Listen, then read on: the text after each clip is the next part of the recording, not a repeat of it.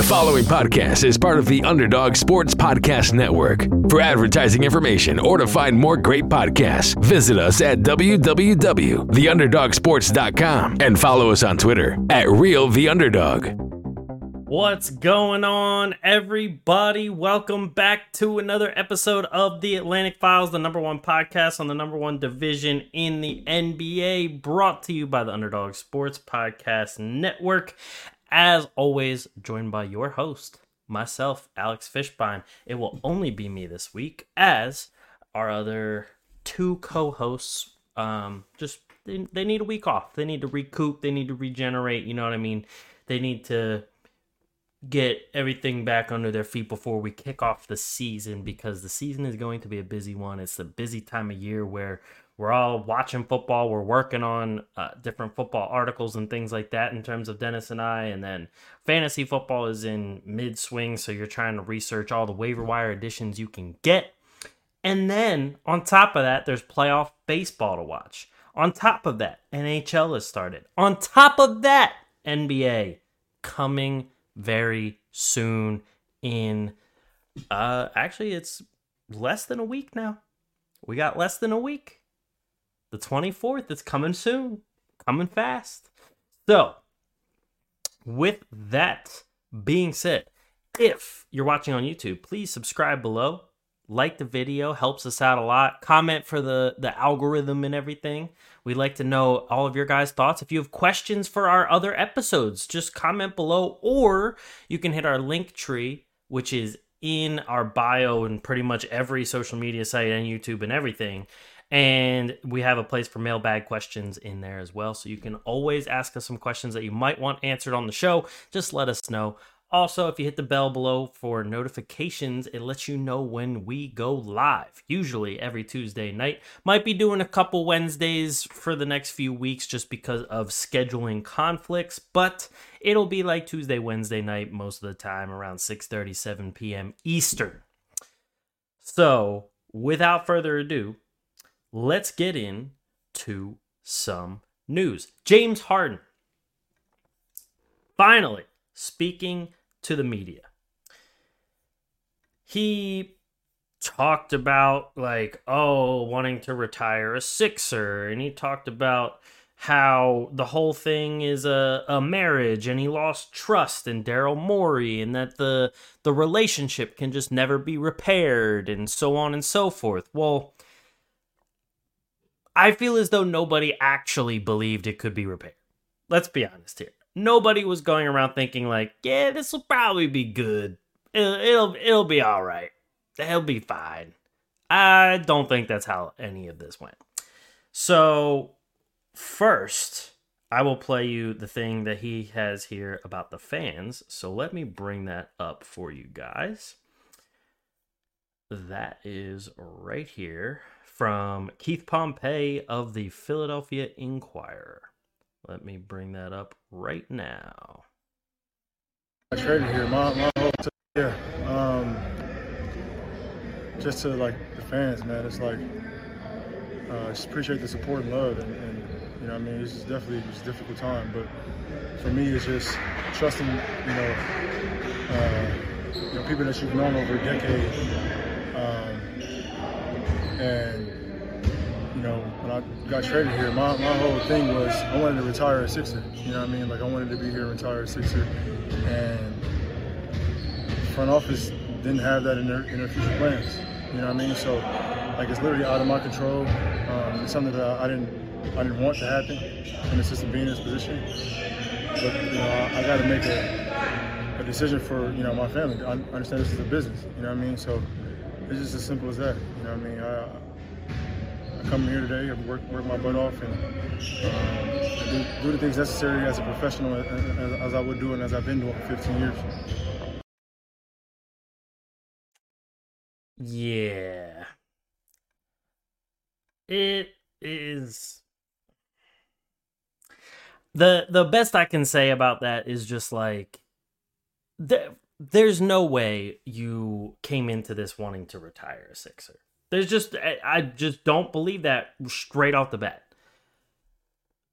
The the whole strong arm play of saying that you're going to go to Houston and everything is right off the bat shows me that it's bullshit that you say, oh, I was going to retire a Sixer and so on and so forth. Like, come on.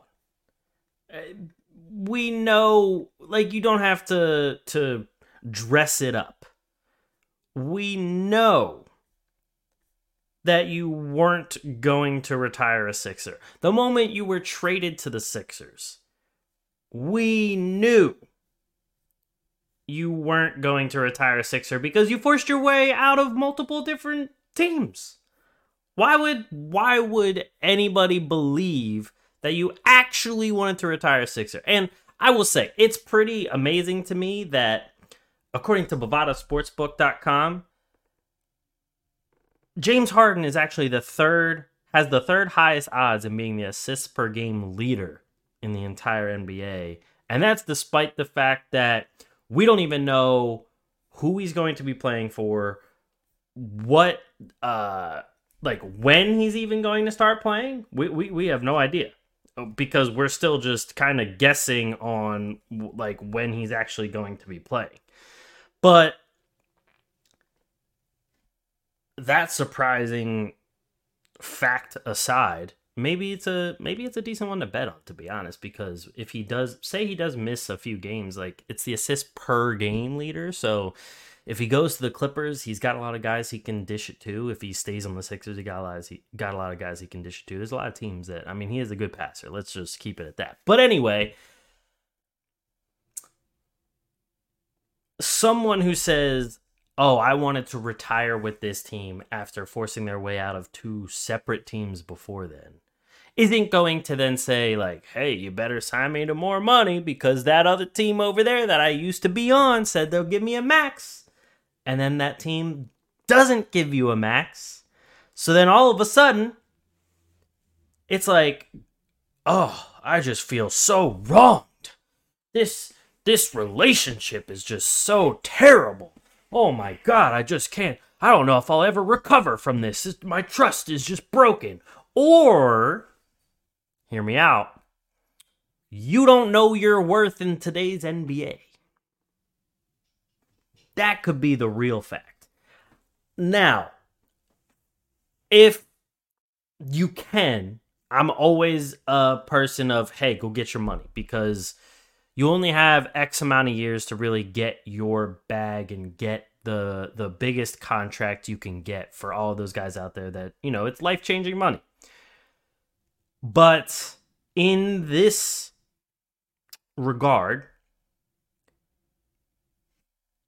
you should also know what exactly you're worth, because you can't just negotiate a giant max length, max amount contract if you're nowhere even close to worth that.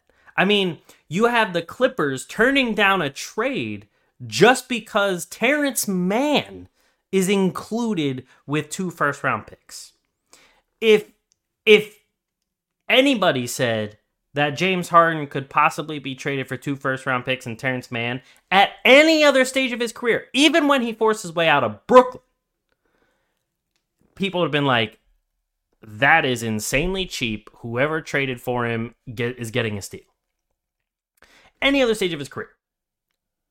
But now, the fact that the team that you're not even going to be playing for, like this team really has no Uh, benefits of you staying on the team, and they're actively like, we'll do it for two first rounds and Terrence Mann, and that the Clippers are like, we'll do it for just the two first rounders, not even Terrence Mann. We don't want to give you Terrence Mann. If that's the whole trade argument right now, that's terrible. And you should understand that you are not worth much on the open market in the N B A. I mean, right off the bat, nobody wanted to give you the money that you wanted. You had to opt in to stay with the Sixers because nobody else wanted to give you that money anyway. So there's a lot of ego checks, and I've talked about this many times on here. There's a lot of ego checks here where it's like, yo, I don't know what else to tell you, because at this rate, it's either sit there and don't play, or you're just going to be have to be happy with wherever you go, because no matter where he goes, unless something happens where someone gets hurt or whatever, you're most likely going somewhere for pennies on the dollar. And my other thing is, if if he's really choosing, say, the Clippers, or let's just say he comes up with another team, if he's really choosing a team based on he like that he perceives his chances to be higher of getting a max contract somewhere else, I think he hasn't had a reality check yet, which is pretty sad in terms of, like, the reality check should be going on right now in terms of your value is at an all-time low. So if you're really thinking, hey, if I get traded to the Clippers, well, the Clippers will extend me because I- I'm going to be with Kawhi, I'm going to be with Paul George, and we're going to form a big three, and we're going to be a championship team. The Clippers haven't haven't even extended Paul George. So I don't understand why anyone would assume that if James Harden gets traded there, the Clippers are just all of a sudden going to say, all right, let's extend him too. Or let's extend him first, because I, with the, how, how long Paul George has been there, they're definitely not extending James Harden before Paul George. And even then in this deal, I think you might have to wait towards the offseason to do the extension anyway. But regardless of the fact, it's not happening. His next contract is not going to be anywhere close to max money unless whatever N B A G M that is, is just either desperate or stupid. That's the only way he's getting another giant contract after this year. And he doesn't seem to understand that. But let me let me play this other clip here. This talks about the relationship with uh, him and Daryl Morey and whether he thinks it can be fixed. At the front, you had a relationship for ten years. Do you think this is something that can be repaired? I mean, could you look no. at it? Can and, and and why? Why is it that? Why do you why do you think you, it can't be you, good? And it's not even this is not even about this situation. This is life. Like when you lose trust in someone, you know what I mean. It's like a marriage. Like you lose trust in someone, it's like hot. You know what I mean. So, uh, you know, it's pretty simple. To get what you want, which is move on from here at this point. Is your play going to determine how and who gets involved? What do you mean? Like playing games to be able to move. I mean, I, like I said, I can control what I control. I'll take it one day at a time and focus on, you know, every day is a new day. So, um, you know, but my plan is to play basketball, yes, for sure. But what made you after?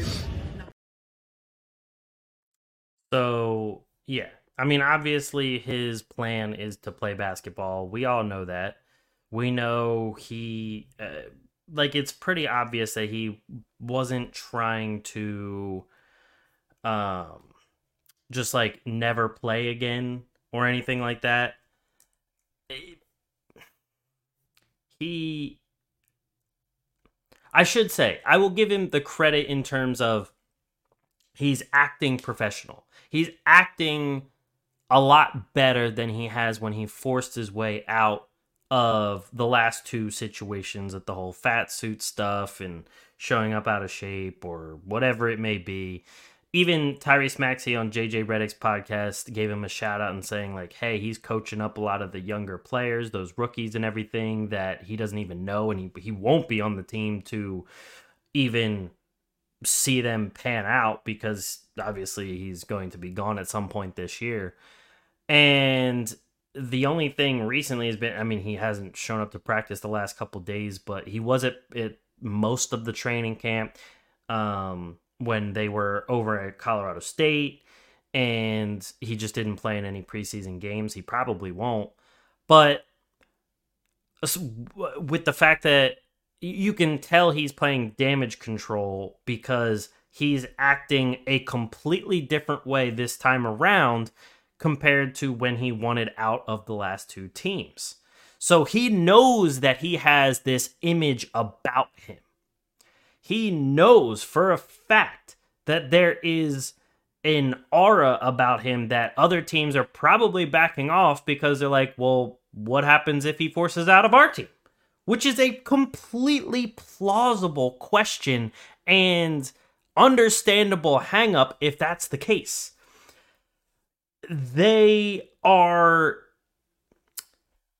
They just need to, like, understand if he comes to their team, then he has to give some sort of confidence to them that he won't just leave. Uh, let's see. We have some comments here.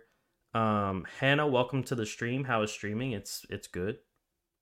We enjoy it. Stream every week with our latest episodes of our podcast. We're on Twitch. We're on YouTube. Um, everywhere you get your podcast, audio platforms as well. So appreciate it. Thanks for thanks for checking out the show. Um, but anybody that asks if he's going to stay on their team if they make this trade is completely plausible to do so. I, I just, and the thing is, if I'm an if I'm an N B A G M, like if I'm the Clippers G M right now, and I'm trying to add some pieces around Kawhi and Paul George, who we all know their injury history, it's not great. So I'm going to add an older James Harden who, albeit had a couple great performances in the playoffs, but ultimately in the biggest moments came up very short and was essentially invisible.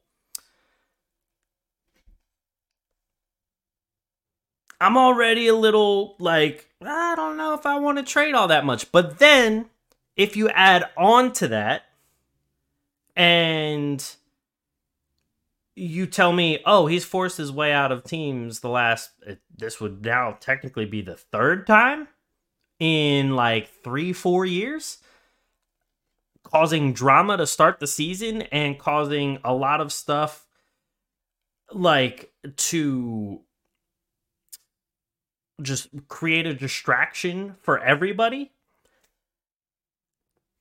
I don't want to trade for that. And if I if I have to, I'm not going to give anything close to something that's legitimately worth like any sort of top player. So it's just all a shit show.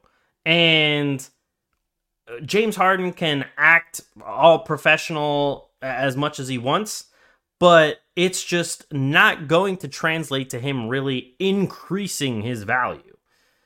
And at this rate, I don't even know. I, I just don't even know when he'll be traded. I, I talked about before, like, he'll definitely still be on the team when the season starts. And I do still think that, obviously, with the season starting in less than a week, that's not really much of a hot take. But I just, at this rate, like, I don't even know if it's going to be within the first couple of weeks of the season. It might be actually until the legitimate trade deadline, which I didn't think it was going to really reach that far. But now I just don't see, I don't see anything getting done really that quickly. Um, but anyway, let, let's let's just move on here from away from James Harden. We've we've talked about James Harden so many times on this podcast. So uh, at this rate, I just hope something finally happens. So let's bring up another guy that we've actually talked about a lot on this podcast too. Ben Simmons. He hasn't looked terrible in the preseason. Could I have probably like said that some sort of way a little more complimentary instead of kind of like a backhanded compliment? Sure, but that's as much as I'm going to go with. Uh, Bovada actually has a special, um, it's called a requested special bet here. You can actually, at, for plus nine thousand odds, you can bet that Anthony Davis and Ben Simmons both to make an N B A all-defensive first team. Now, that's a bold, and I mean bold, bet because A, we don't know what kind of minutes that Ben Simmons is going to play. we don't know, especially with Anthony Davis, too. I mean, he... Anthony Davis has the skill, don't get me wrong. And I believe he's already been on a all-defensive first team. Um, I know he's four-time all-defensive. I believe that is all-defensive first teams all four times, but I'm not positive on that. Uh, I wish it showed it in that little um, accomplishments box on Basketball Reference. But, I yeah, that that's just a bold bet, if you ask me. Our guy, Mario, he says, James Harden, first team, all quitting. Yeah. By the way, I like the new uh, the new logo, man. That's a nice new logo. Everyone go check out N B A a la Chilena. Our our our guy down there, Chile, he's doing great things with his podcast. If you if you speak Spanish, I definitely encourage you to go check out his show. But, yeah, James Harden, definitely first team, all quitting. That's that's one thousand percent true. Um, but let me play you this clip here. Ben Simmons uh, was apparently chirping at one of the rookies in the preseason game against the Sixers the other night, and Patrick Beverley got ejected uh, for going back at Ben Simmons. So let me play this clip here from Patrick Beverley's podcast on Barstool. Make sure you check them out as well. I mean, you don't need me to tell you that. A lot of you probably already know it's a thing. So let me play that here for you. Nothing gets me more fired up than seeing my buddy get kicked out of a preseason game. Can you explain to me exactly what happened between you and Ben Simmons? Let's get right into it. First off, Ben Simmons is a hell of a talent. It's good seeing him back out there. He, he looked strong. He impacted the game yesterday. So when it comes to basketball, I don't have a problem with Ben Simmons. But when it comes to like, he was chirping at one of our rookies. Petrusev. Like, come on. Philip with an F. Like, you know what I'm saying? Like, yeah. You chirping at that guy.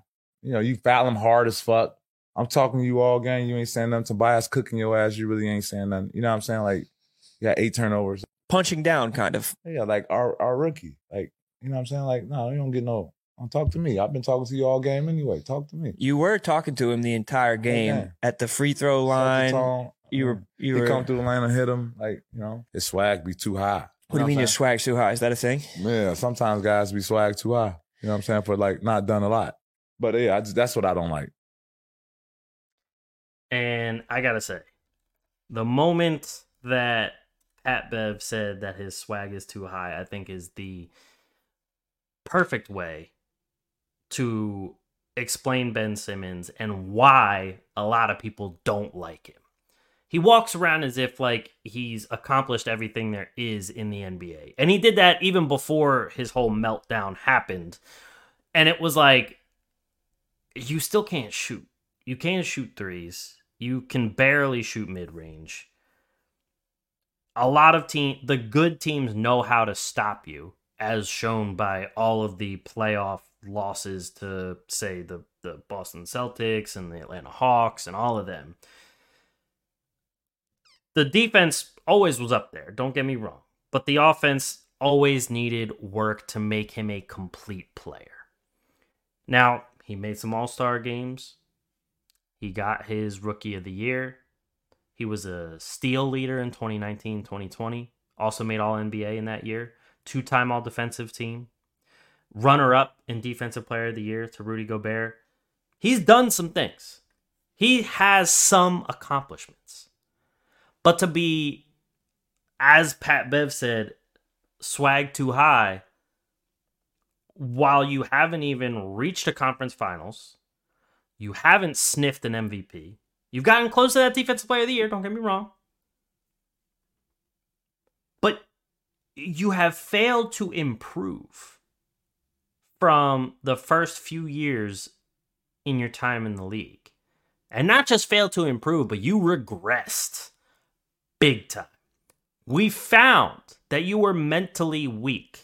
And in professional sports, any kind of sign of mental weakness is just like the ultimate weapon against you for your opponents, for the opposing fans, everybody.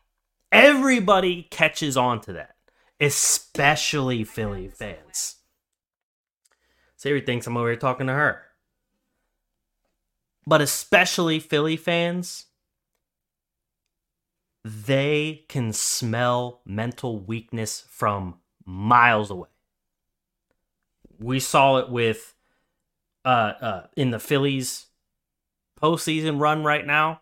All the players talking about, you know, the I think it was the guy from the Braves who talked about how uh, fans should just be quiet. The pitcher from the Diamondbacks who said, like, oh, I doubt that the fans can be as loud as the, the other game that he was at. The the guy from the Braves who said, like, attaboy Harper, and then everyone started tormenting him, and he started making faces and stuff back and was really upset with the fans. They know. Trust me. I'm amongst them. They know if you're mentally weak. And that is something that is always going to affect you as a player. And Patrick Beverley, you can say what you want about him as a player. You can say, like, oh, he doesn't he hasn't done anything either. He's only puts up like seven points a game. Like, yeah, sure, you can say all that. But he still finds a way to make himself useful enough that all of these N B A teams keep giving him some sort of contract. And on top of that, he knows what players are mentally weak and what players aren't. He knows the guys that he can get under their skin and affect their play. He knows the types of things he can do, say, whatever, to do exactly what he wants with their mental aspect of the game. And he's sitting there saying, call, calling Ben Simmons out pretty much, and he doing it in a respectful way, to be honest, but saying, yo, you're over there talking to a rookie that came over from Europe. You're chirping him as if that's some sort of accomplishment. Whereas he's been talking trash to him the whole time, but won't even, won't say anything back, won't look at him, won't do anything. I... I wanted to be a little supportive and be like, hey, he's improving. He looks like uh, an actual basketball player for a little bit. But then that, and I'm like, ah, he's still a bitch. I don't know. I, I just can't see it any other way. I really don't. I can't see it any other way. I don't know.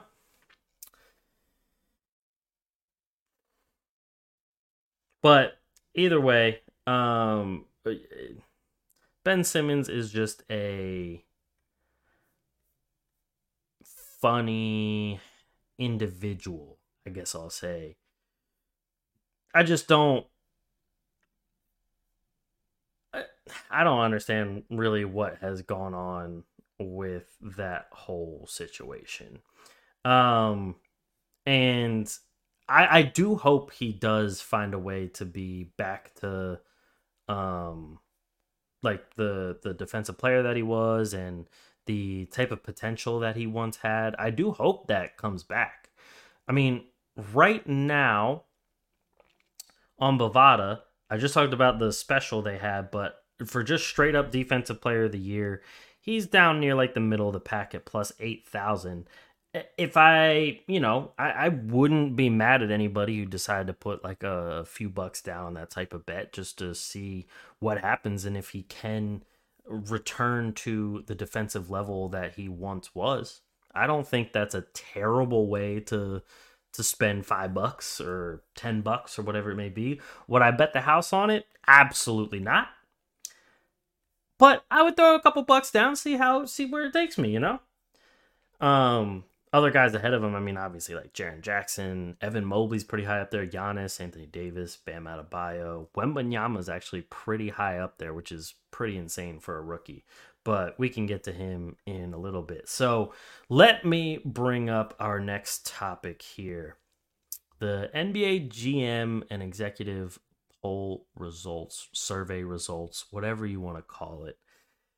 We touched on this a little bit last week. We talked about the outcomes for like the N B A champion and who would win the East and the West.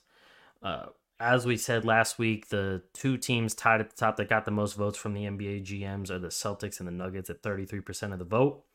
Then you got the Bucks, then the Suns, then the Clippers. And last year, the leading vote getter was the Bucks with forty-three percent. So let's get past that. Let's see. They think Nikola Jokic will win his third M V P. Jokic getting forty-three percent of the vote uh, as the number one vote getter. Giannis, twenty percent at second. Jason Tatum, thirteen percent at third.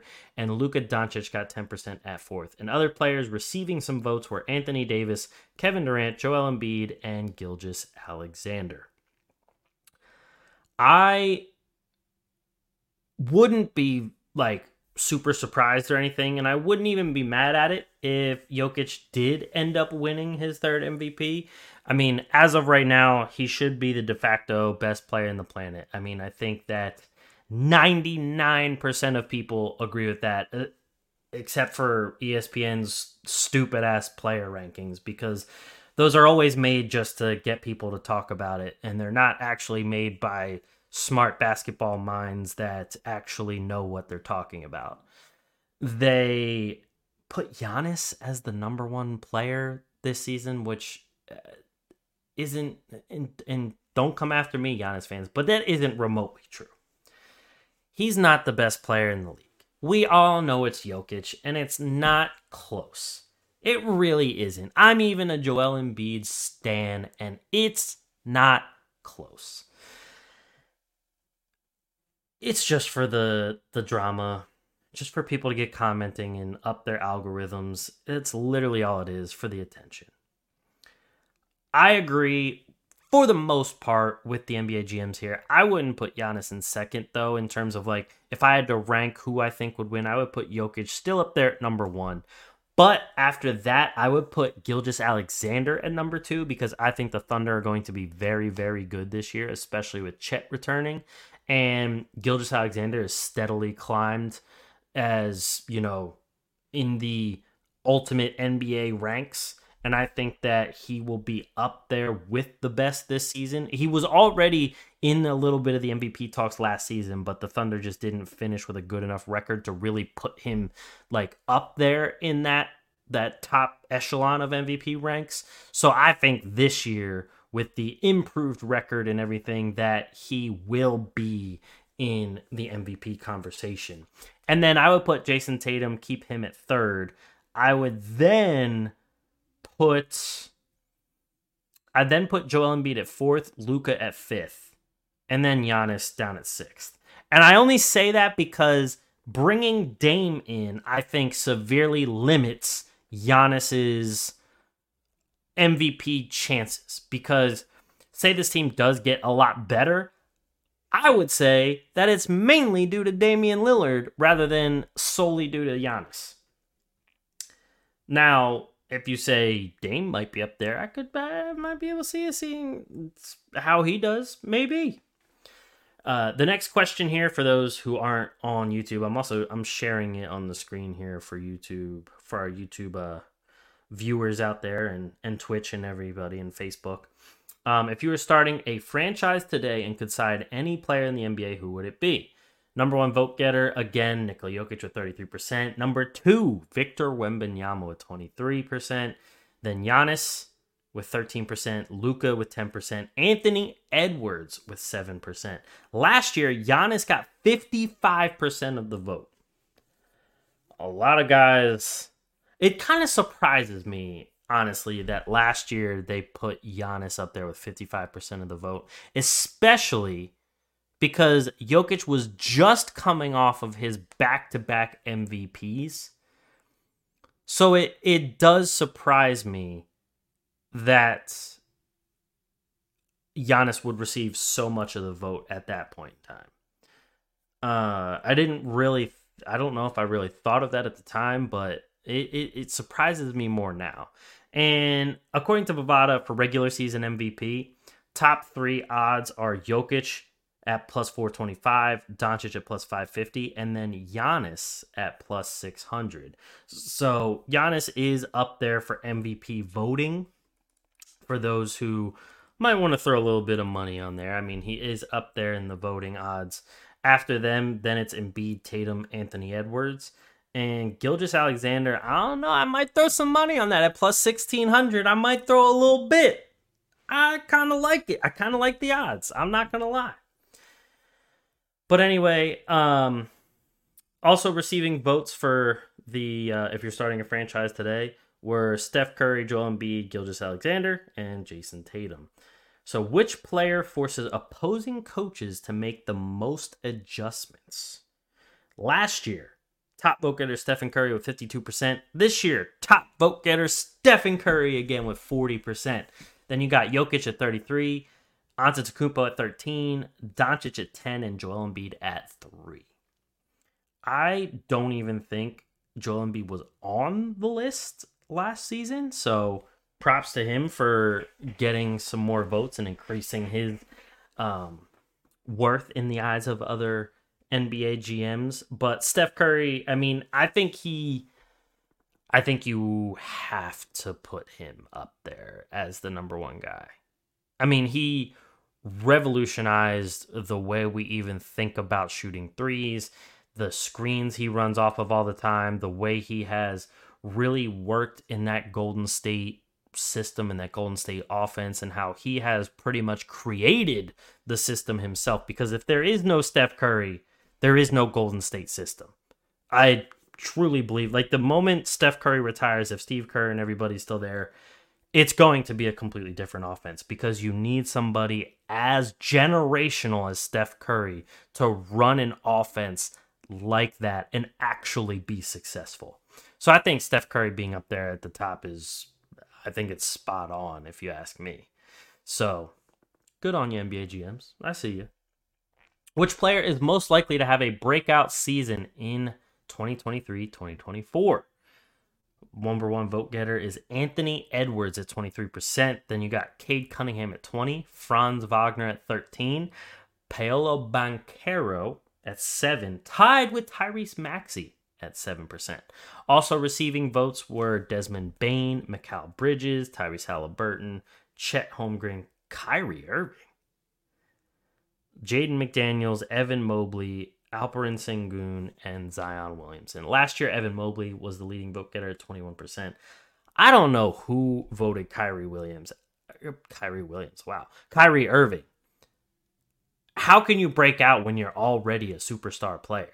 That makes no sense at all. That had to have been Dallas's G M, because I don't know who would really say he's going to quote-unquote break out.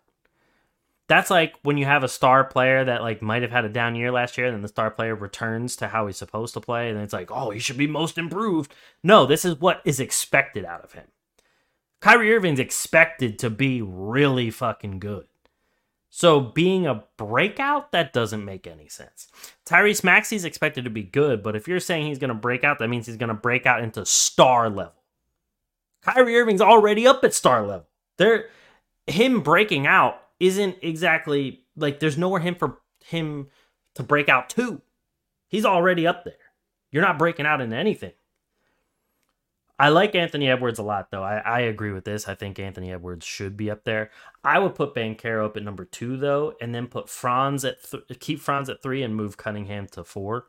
Um, I like Cunningham and everything. We just got to see if he stays healthy. We got to see if he can even work with. I mean, there's going to be growing pains in Detroit. New coach, a lot of new players.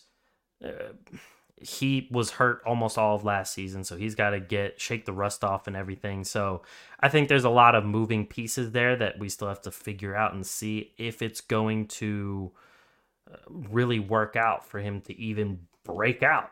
So I think there's just a lot of moving parts there that, that could affect that. And then we got who is the best point guard in the N B A. Steph Curry at sixty-three percent of the vote. He was seventy-two percent last year. Then Luka at twenty-seven, Gilgeous-Alexander at seven, and then Damian Lillard at three. I like the fact that Gilgeous-Alexander is getting the the votes like that. I mean, he's at least getting the recognition. I think the FIBA World Cup helped him get some more recognition as well, because of him like leading another team to something they haven't done, uh, getting that bronze. So I think that, you know, that's great. Steph Curry, yeah. Yeah. He is the best point guard in the league. Who's the best shooting guard in the N B A? Number one is Devin Booker at sixty-three percent of the vote. Last year, Devin Booker was the top vote getter at forty-five. Number two is Steph Curry. So They have him as the best point guard and the second best shooting guard. Luka tied for third with Anthony Edwards and Shai Gilgeous-Alexander with seven percent of the vote. And Butler and Tatum also receiving some votes there. Best small forward, Tatum is the top vote getter with Devin, Kevin Durant, then Doncic, then LeBron, then Kawhi. Last year, Kevin Durant was the top vote getter there. Best power forward in the N B A, Giannis with ninety-seven percent of the vote and Kevin Durant with the other three. No one else received any votes there. Um, damn, that's crazy. Best center in the N B A, Jokic, ninety-three percent of the vote. I like how they didn't even show the other percentages, but the other two that received votes were Anthony Davis and Joel Embiid. Uh, last year, Jokic was the top vote getter at seventy-nine percent. So, I will say that, I mean, a lot of these answers are pretty repetitive, but it makes sense, especially when you look at things like on Bovada, Jokic, Doncic, Embiid, Giannis, Tatum are the first five with the highest odds to get an All-N B A first team nod. Those are a lot of the guys you're seeing on these lists, and it's not like anything surprising. So, I, you know, it, it is what it is.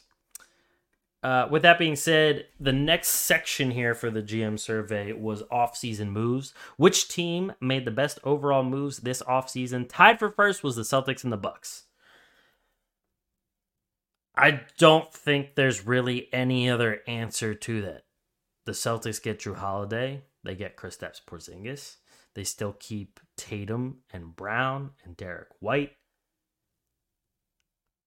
I don't think there's any other answers other than that, and then getting Damian Lillard.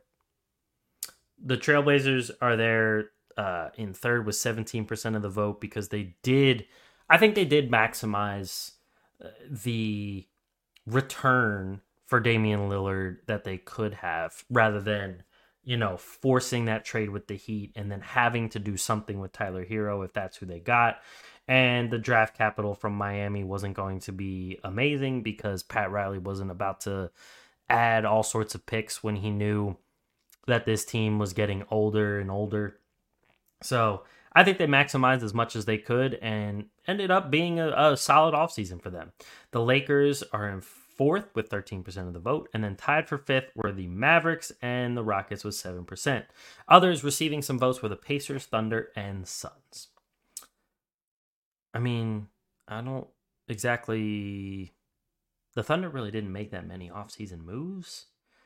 I mean, they got a couple guys back. They made a couple draft picks. Maybe they're just saying because they didn't do much. I don't really know there, but the Pacers offseason moves, they did a little bit here and there. They got like Obi Toppin. They got they drafted Jarris Walker. They they got some decent people. They're still waiting to see what happens with Buddy Hield, so maybe they do upgrade from there, but you know, they were all right. Phoenix Suns, I'm surprised, pretty surprised that they weren't in the top five. I mean, they did bring in Bradley Beal to add to Durant and Booker.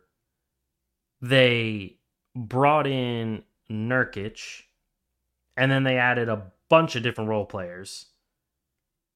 I'm very surprised that they're not up there in the top, but uh, I don't know. I think mm, I think they do deserve to be a lot higher than that. Just like on the others receiving votes, because look, for betting odds, they're plus six fifty to win the finals. That's the fourth best odds in the league. That's above the Golden State Warriors, the Lakers, the Clippers, the Mavericks, the Grizzlies, the Heat, the Sixers, the Cavs, the Knicks, the Kings. Those are all good teams. The only teams that they're behind are the Bucks, Celtics, and Nuggets. And I agree that the Bucks and Celtics are probably up there with like the best offseason. But like on Bovada, they're at plus six fifty, which are solid odds to win the finals. Those are very solid odds. And just to say that they're not up in the top five of offseason moves doesn't make much sense to me.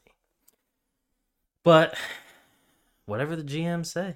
Which one player acquisition will make the biggest impact? I think everyone can guess that. Damian Lillard was the highest vote getter, forty-seven percent.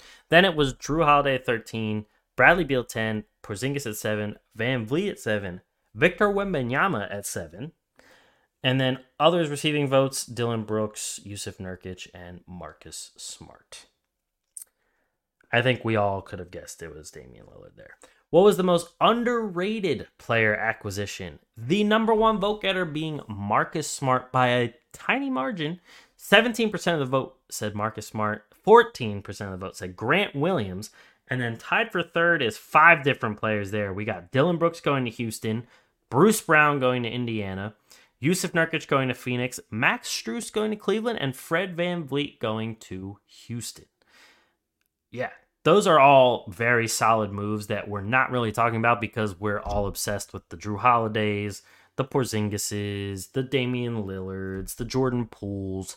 We're all obsessed with those kind of moves because they're bigger names, obviously, but I would probably put the Bruce Brown Um, the Bruce Brown move a little higher.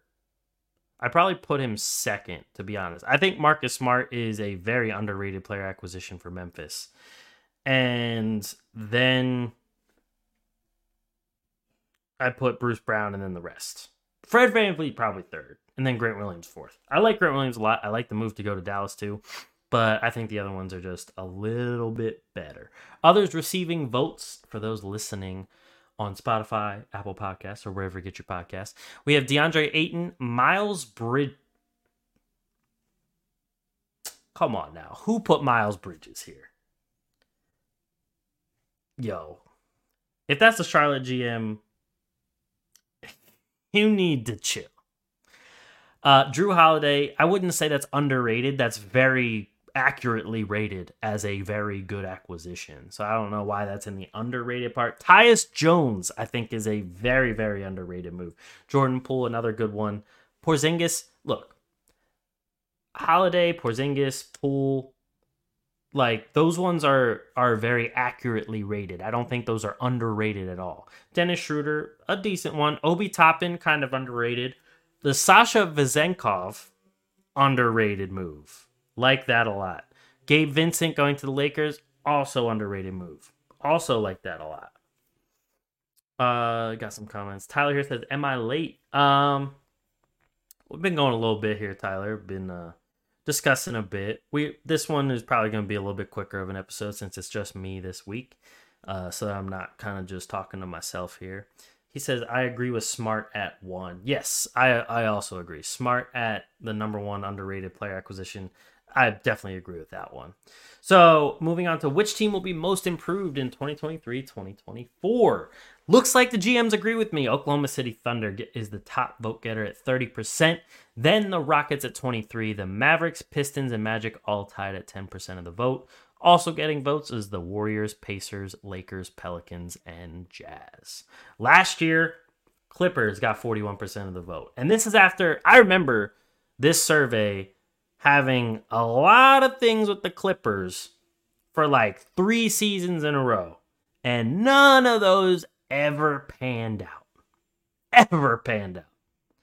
So, finally, they're not even bringing the Clippers up at all. But I agree, though. I think the Thunder are definitely going to be the most improved. You bring Chet in along with the improving core of the Thunder already. Yeah, come on now. Come on. Uh, Rockets, they the Rockets pretty much have to be improved. They were so bad. And then you bring in VanVleet and Brooks and a couple other role players on top of Uh, you bring in Amen Thompson, and then, you know, your younger guys are getting a little bit better. Maybe Jalen Green improves a little bit, and boom, the team is like a play-in team. So they have to be up there. So I agree with that, too. Mavericks, I mean, I guess. I just don't, I don't know. Mavericks, I just don't have the trust in. Tyler here says, why Warriors? That's a good question. Uh, they're like, everyone knows they're a good team. I mean, maybe they get a little bit higher of a seed just because of like the addition of Chris Paul and things like that. But, and then maybe Kuminga, which I'm actually surprised Kuminga wasn't even brought up in the breakout season one, but yeah, I, I don't, I don't see that why they would be in the most improved either. I mean, Lakers I can see because they were pretty bad up until like the last like quarter to third of the season. Uh, Pelicans, I hope so. I hope Zion finally stays healthy. I hope so. I really do. But that's a remaining to be seen. What was the most surprising move of the offseason? I think everyone can know that. Everyone knows the answer to that one. The Holiday Lillard trade, forty-three percent of the vote. Smart Porzingis was after that with twenty percent. Chris Paul to Golden State, seventeen percent. And then Bradley Beal to Phoenix and Bruce Brown to Indiana were seven percent. They're tied at fourth. I feel as though the Bradley Beal one should be a little bit more surprising than that. I'm surprised. I'm surprised that they're not surprised about the Bradley Beal move to Phoenix, because a lot of the rumors were like Beal to Boston, Beal to Philly, Beal to here, Beal to there. But Phoenix didn't start heating up until like right about when the trade actually happened, if I remember correctly.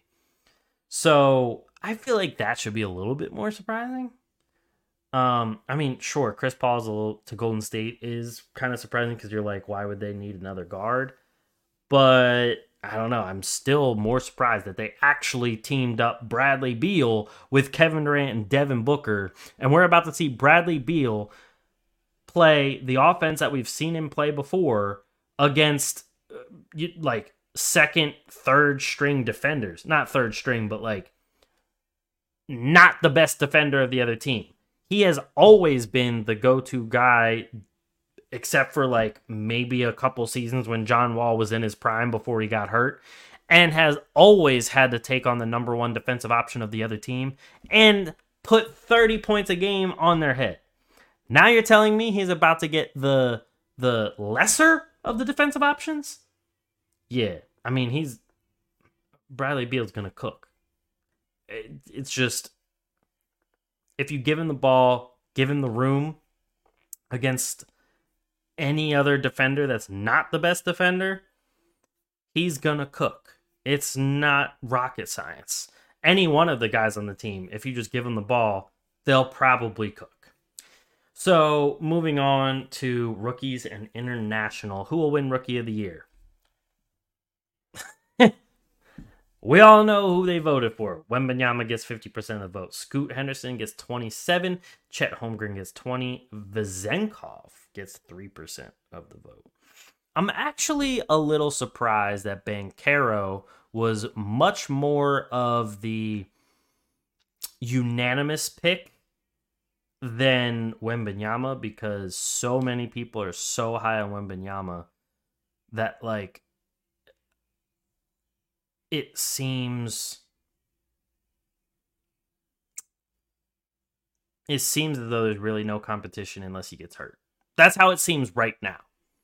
Obviously, we need to see some some people play some games. But right now, it seems like Rookie of the Year. People haven't people have Wembanyama for Rookie of the Year, all defense, all N B A.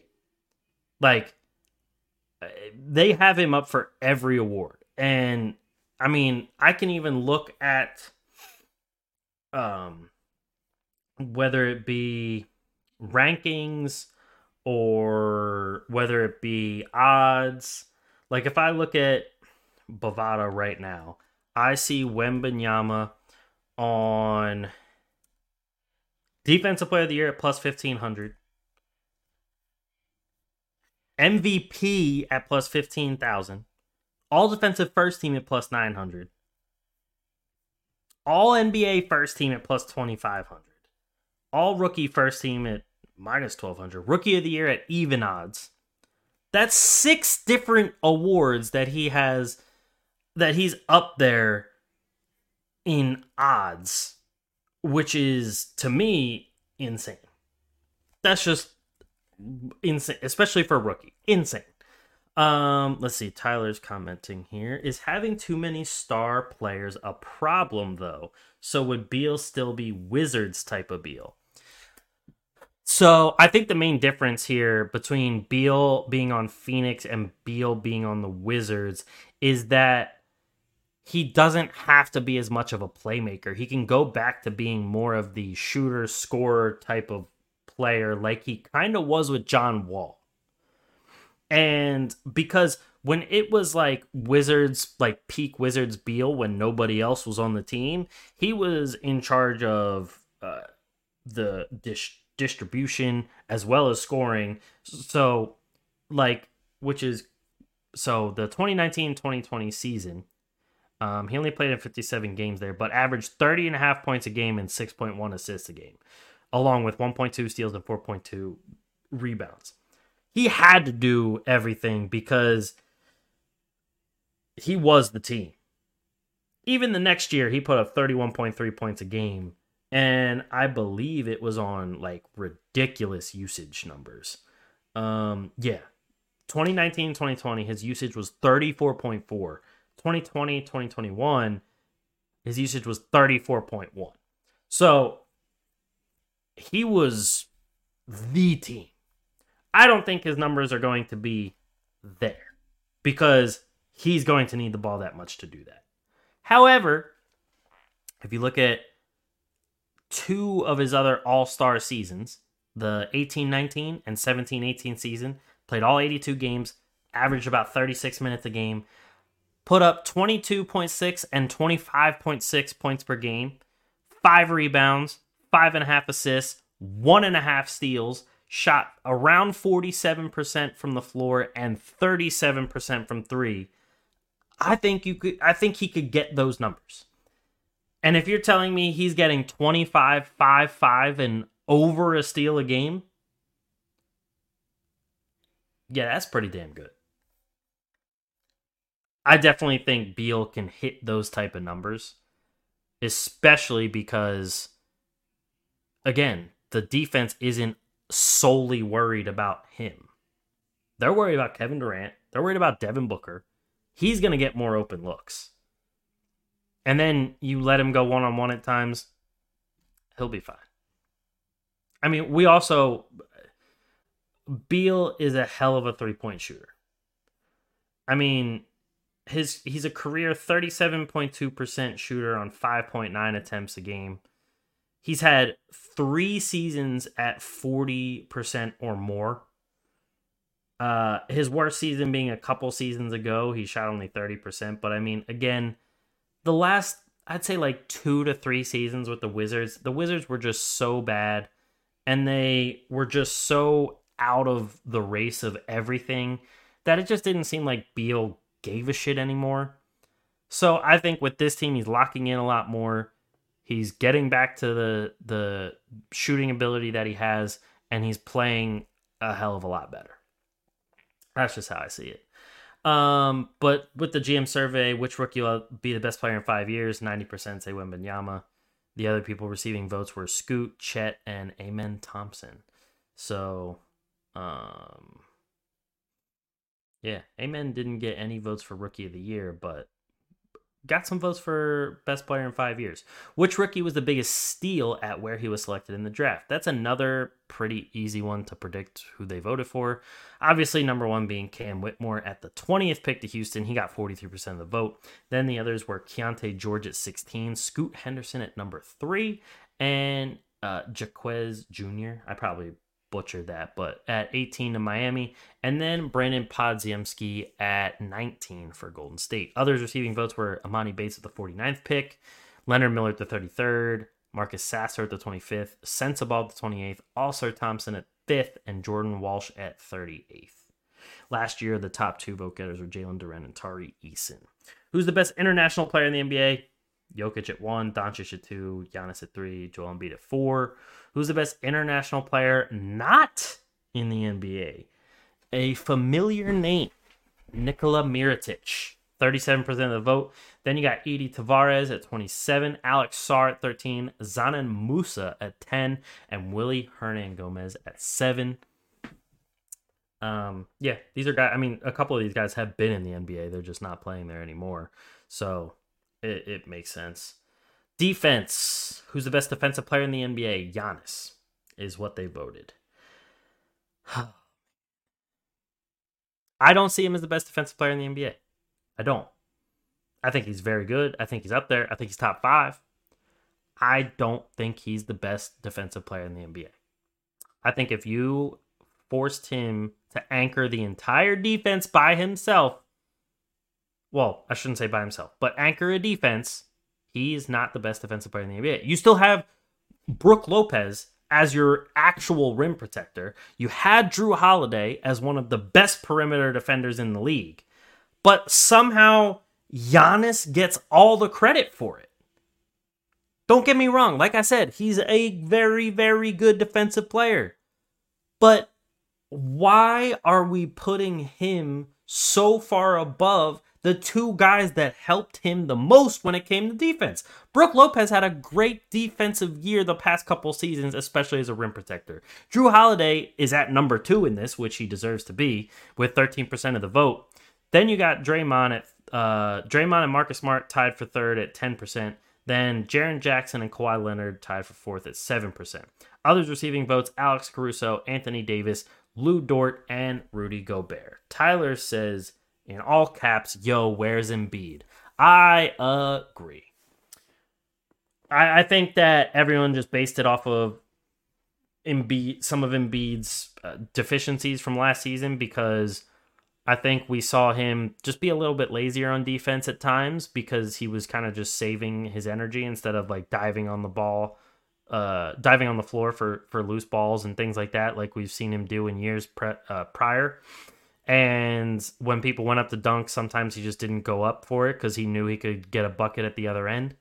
But Joel Embiid one thousand percent deserves to be up here. I mean, it, to not even get a vote is just insanity to me. It it makes, honestly, no sense at all. Especially if we look at the fact, on Bovada, Joel Embiid's at plus two thousand odds, which is top ten.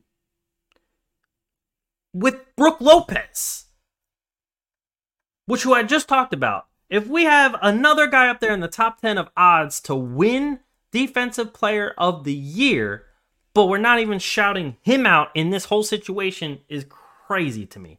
Crazy to me. But above him, for odds at least, you got like Claxton. You got Wembenyama's up there. Bam Adebayo. Evan Mobley. And none of those guys are even on this. But hey, best perimeter defender in the N B A, Jrue Holiday, fifty percent of the vote. Makes sense. It's actually surprising to me, though, that Marcus Smart dropped that much when he was just Defensive Player of the Year. But, you know, whatever. Uh, Mikal Bridges at number two. He has thirteen percent of the vote. Caruso and Marcus Smart tied with ten percent. Then Kawhi Leonard with seven percent. Others receiving votes are Butler, Lou Dort, and Jason Tatum. Best perimeter defender in the N B A, Jason Tatum? That, that had to be the Celtics G M or whoever this is. Come on now. Best interior defender in the N B A, Jaren Jackson Junior gets the most at thirty percent, then Rudy Gobert, then Brooke Lopez, then Anthony Davis, then Draymond Green, then Giannis, then Evan Mobley. So you're telling me, hold on, hold on. Giannis doesn't even get top five for perimeter or interior, yet he's the number one best defender? But again, not top five, perimeter or interior. And his his teammates, Jrue Holiday, number one best perimeter. Brooke Lopez, tied for second best interior.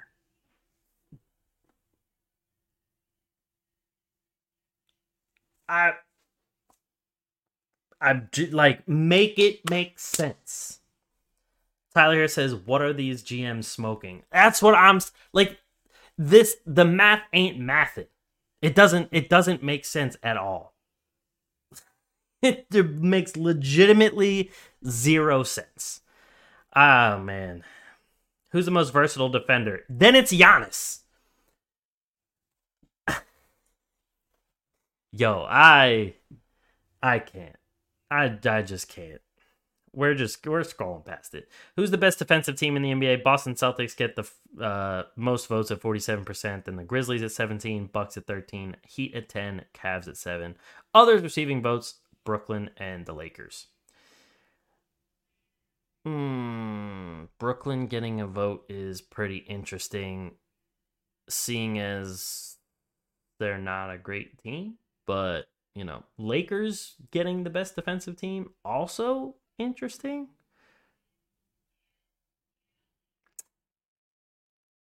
Mm, yeah. Okay. Sure. We'll go with that. Who's the best head coach in the N B A? seventy-three percent of the vote, Eric Spoelstra. ten percent go to Ty Lue. seven percent tied is Steve Kerr and Greg Popovich. three percent Michael Malone. Yeah, I mean, Spo has proven time and time again that he can take a team to the championship, just in general. And not just that, but take them to the championship when they really have no business being there, like last year. So I think you got to put Spo up at the top right now. Popovich is always going to be one of the greatest that has ever graced the game, but he just hasn't had anywhere close to any type of roster. Very excited to see him with Wembanyama and these younger guys, see how they do there. Steve Kerr definitely deserves to be up there. Ty Lue, I'd probably have him down at five, but, you know, still solid coach. Which head coach is the best manager slash motivator of people? Spoelstra getting the most votes at thirty-seven percent, then Steve Kerr at twenty-three percent, Ty Lue seventeen, Popovich at thirteen. Also receiving votes, Mark, I always mess up his last name, Daignault from Oklahoma City, Jamal Mosley from Orlando, and Monty Williams from Detroit. Which coach makes the best in-game adjustments? Spoelstra at first again. Then Ty Lue at second with thirty percent of the vote. Then tied for third is Rick Carlisle at seven percent. And Nick Nurse, the new Sixers head coach, at seven percent as well. Others receiving votes, Mark Daignault, Steve Kerr, Craig Popovich, and Quinn Snyder. Last year, the top vote getter was Ty Lue at fifty-five, and now it's Spoelstra. Which head coach run? Which head coach runs the best offense? Mike Brown for Sacramento. Any other answer would have been wrong. Flat out. Would have been wrong. I think that's a great uh, a great answer for number one there. Number two is Steve Kerr. Number three, Mike Malone. Number four, Chris Finch. Wrong.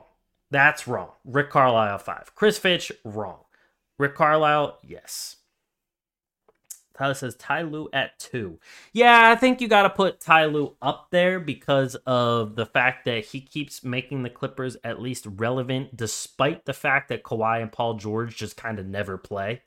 So he is doing a very good job. I probably wouldn't put him at number two, but I definitely think he deserves to be top four. I would definitely put him top four. Um, and then we're, I think we're getting towards the end here. I don't even know. Uh, which head coach has the best defensive scheme? Spoelstra up at number one again. Then you got Taylor Jenkins for Memphis, Tom Thibodeau for New York, J B Bickerstaff for Cleveland, Lue again for the Clippers, and Vogel for Phoenix. Which new or relocated head coach will make the biggest impact on his new team? Ime Udoka getting the most votes with fifty-seven percent. Uh, Monty Williams at seventeen percent is number two. Then Frank Vogel. Then Adrian Griffin for Milwaukee, and then Darko Rajakovic for Toronto. It's funny to me. Now, I'm not trying to bring it up just because it's the Sixers and everything, but if I scroll back up, Nick Nurse, the head coach who makes the best in-game adjustments. New or relocated head coach will make the biggest impact. Nick Nurse didn't even get a single vote. Interesting to me. I'm just going to leave it at that. Interesting to me. Last year, Darvin Ham got the most votes, which I, I mean, you can take that or leave that. I don't really know about that, but yeah, you know. Best assistant coach in the N B A, Jordy Fernandez for Sacramento gets thirty-one percent of the vote. Terry Stotts is number two, tied for two with Kevin Young from Phoenix. Sam Cassell and Charles Lee are tied for fourth, both Boston assistant coaches at seven percent of the vote. Sam Cassell's going to get his head coaching opportunity at some point. He needs to. He really does. David Adelman, Kenny Atkinson, Chris DeMarco, Darren Ehrman, David Fizdale, Royale Ivy, Alex Jensen, Chris Quinn, Jay Triano, and Will Weaver all getting votes as well. Which active player will make the best head coach someday? Chris Paul. I'm pretty sure Chris Paul's been number one for this for a very long time. Then you got Mike Conley, Garrett Temple, T J McConnell, Jrue Holiday, and Fred VanVleet. I think those are all very good options. Also receiving votes, Jose Alvarado, Desmond Bain, Jalen Brunson, Tyrese Halliburton. Nikola Jokic, I don't think would make a good head coach. The way that he talks about like just wanting to go spend time with his horses and his family, that man don't want to coach. He's not going to coach. When he's done with the N B A, he is disappearing off the face of the earth, going and chilling with the horses, his family, and everything.